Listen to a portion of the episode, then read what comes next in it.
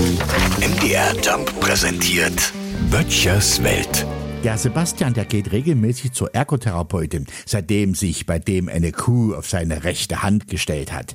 Das ist beim Vormelken passiert, bevor die Kühe an die Melkmaschine gehen, vergangenen August. Seitdem versucht der Sebastian seine Hand wieder auf Normalfunktion zu konfigurieren. Am meisten gefällt ihm, wenn die Therapeutin ihn modellieren lässt. Dann darf er mit Gips herummatschen und kleine Tierfiguren formen. Der geschickteste ist er nicht, war er noch nie, aber immerhin stehen jetzt schon drei Figuren beim Sebastian im Regal. Ein Igel, der sich zusammengerollt hat, also einer Kugel, ne? ein Schaf, das sich in einer Kiste versteckt hat, die Kiste ist zu, hat aber immerhin Luftlöcher und eine Anaconda in Schockstarre, pfeilgerade und vorne wie hinten spitz, also was Rundes, was Eckiges und was Langes.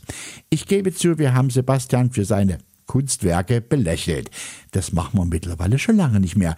Denn nur so aus Spaß hat er sich eine wortreiche Beschreibung für seine Gipsklumpen einfallen lassen und die hässlichen Teile bei eBay Kleinanzeigen eingestellt. Ja, was soll ich sagen? Der verdient Geld mit dem Quatsch. Der ist nahe dran, in den Stall zu gehen und dem Pastor seiner Predigt zu folgen. Wenn man dir auf die eine Hand tritt, dann halte auch die andere hin. Böttchers Welt. MDR Jump macht einfach Spaß.